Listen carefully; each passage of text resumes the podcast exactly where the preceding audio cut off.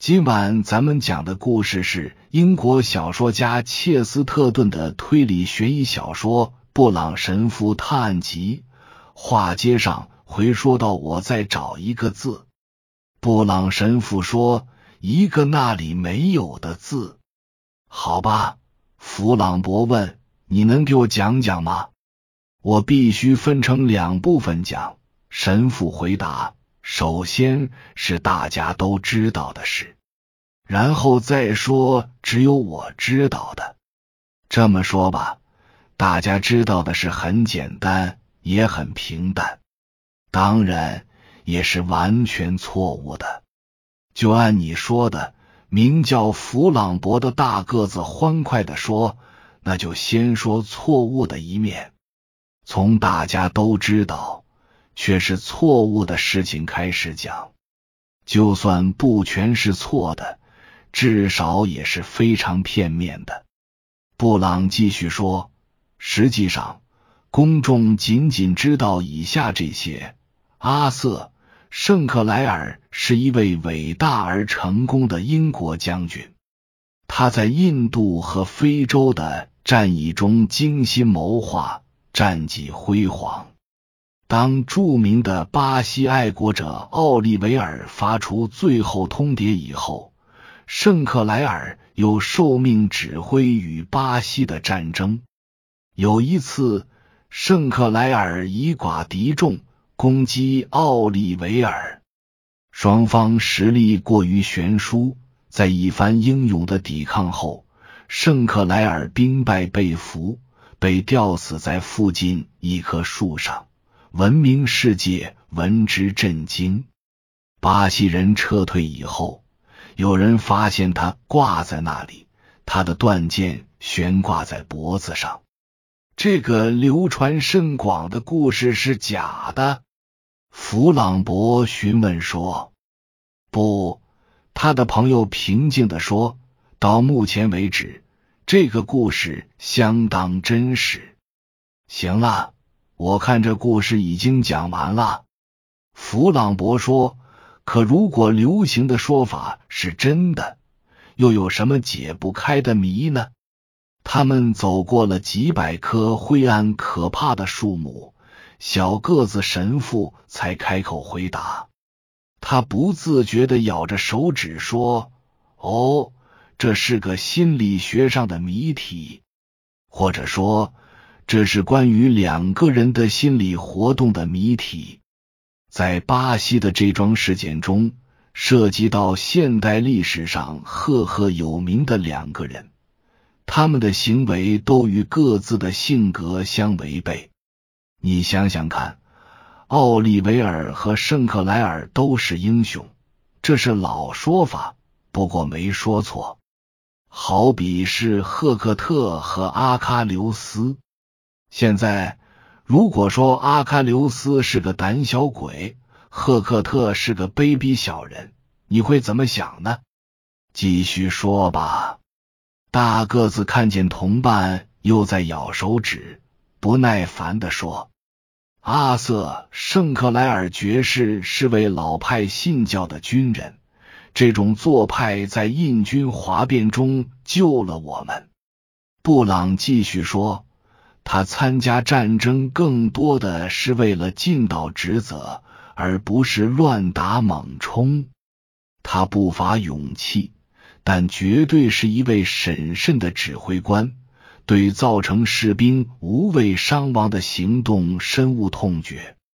然而，他在最后一场战斗中的表现，连小孩子看了都会起疑。他行为莽撞。毫无章法，这不用深想就能看出来。就像眼看着巴士冲着自己开过来，不用想也知道赶紧躲开。好了，这是第一个谜题：英国将军的头脑出什么毛病了？第二个谜是巴西将军的心理出什么问题了？你可以说奥利维尔总统是个空想家，是个喜欢惹事的人。但即使是他的敌人，也会承认他是个宽宏大量、有骑士风度的人。他曾经释放了几乎全部战俘，甚至还馈赠他们。曾经十分敌视他的人，离开时也会被他的单纯可爱打动。他这一次到底为什么做出他这一生都未做过的恶魔式的报复？而且还是为了一波根本不可能伤到他的攻击。好了，你都听到了。最睿智的人毫无道理的像傻瓜一样采取行动，最善良的人毫无理由地像魔鬼一样处理问题。总而言之，我把这问题留给你了，我的小伙子。不，你可别这样。另一个人哼了一声，说：“还是留给你吧，你好好给我讲讲这到底是怎么回事。”好吧，布朗神父接着说：“公众对此事的印象，并不完全是我刚才说的那样。那以后又发生了两件事，我也不能说这提供了新的解释。”因为没人能弄明白是怎么回事，但提供了新的疑问，指向新方向的疑问。第一件事是，圣克莱尔家的家庭医生与那家人闹翻了。他发表了一系列言辞激烈的文章。他说死去的将军是个宗教狂，但从他谈论的那些事来看。将军充其量不过是个虔诚的教徒。总之，这个故事被淡忘了。当然，大家都知道了，圣克莱尔是个古怪的清教徒。第二件事更为引人注目。当初，那个不幸而又缺乏支援的军团，鲁莽的对黑河发起进攻。队伍中有一位基恩上尉，他当时已经和圣克莱尔的女儿订婚，两人后来成婚。他也被奥利维尔俘虏了，和将军以外的其他人一样，他也受到了善待，而且很快被释放了。二十年后，已经是中校的基恩出了自传《英国军官缅甸巴西记事》。急于求解圣克莱尔秘密的读者可能会找到如下几句话，在本书的其他地方我都据实以告，因为我抱有这样一个老式的观点：英国的光荣悠远流长，不需他人劳心。只有在黑河战败这件事上是个例外。我这样做的理由，尽管是个人之见。一是要表达敬意，二是必须如此。为了纪念两位杰出的人物，我要公正的再补充几句：圣克莱尔将军在这件事上被指责为无能，我至少能够证明这次行动，如能正确理解的话，是他这一生最杰出、最睿智的行动之一。同样的。奥利维尔总统也被指控为野蛮不公。出于对敌人的尊重，我要说，他在这个事件中的表现甚至超出了他固有的善良。简单的说，我能够向我的国人担保，圣克莱尔绝不愚蠢，奥利维尔也并非残忍。该说的我都说了，任何原因。都不能让我再多说一个字。在他们面前摇动的树枝间，巨大冰冷的月亮像发光的雪球一样显露出来。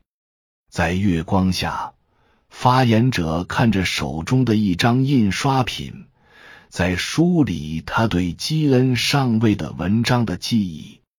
他折起纸张，塞回衣兜里。弗朗博以一个法国人惯用的姿势举起双手。等一下，等一下！他激动的大喊：“我想我猜出个大概了。他喘着粗气大步向前走，他黝黑的脑袋和公牛一样的脖子向前伸着，仿佛一个就要赢得竞走比赛的人。小个子神父感到又好笑又有趣，费力的追着他跑。他们前方的树木变得稀疏，小路从一处洒满月光的明亮山谷中蜿蜒穿过，接着好像兔子一样又扎进另一片树林中。远处树林的入口又小又远，似乎是很远处的火车隧道洞口，但其距离不过几百米，洞口一样敞着。弗朗博终于又开口了，我明白了。他用手一拍大腿，喊出声来，想了我好几分钟。我可以告诉你我对这事的分析了。可以，他的朋友同意了。你说吧。弗朗博抬起头，但压低了声音。阿瑟·圣克莱尔爵士将军，他说。来自有遗传性的疯病的家族，他的目的是向他女儿保密，甚至如果可能的话，还要向他未来的女婿保密。不管正确与否，他认为疯病最终的发作就要来了，便决心自杀。但普通的自杀又会把他害怕的事情暴露出来。随着战事的迫近，他头脑中的阴云越积越厚。最终，在一个疯狂的时刻，他为了私欲牺牲掉了他对公众的责任。他急着冲上战场，期望着第一枪就被打死。当他发现自己只是被福寿辱时，藏在他脑中的炸弹爆炸了。他折断了佩剑，上吊自杀了。他愣愣的看着前方树林灰色的外表，其中有一块黑色的空隙，像是敞开的墓穴。他们脚下的小路没入其中，这条路也许隐藏着会使人措手不及的威胁。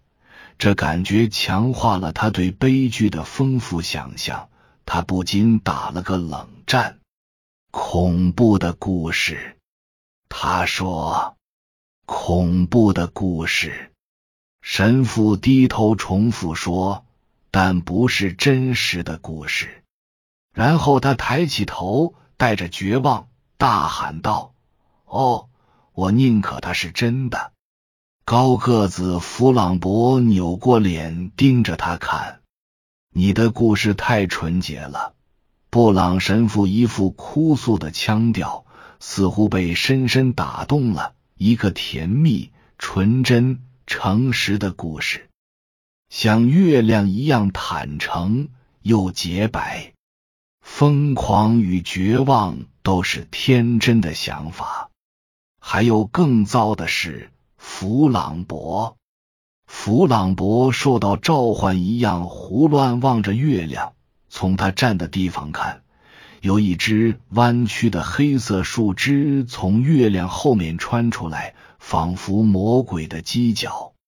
以上是由奶锅大叔给您播讲，感谢收听。每天晚上二十一点三十三分准时开聊。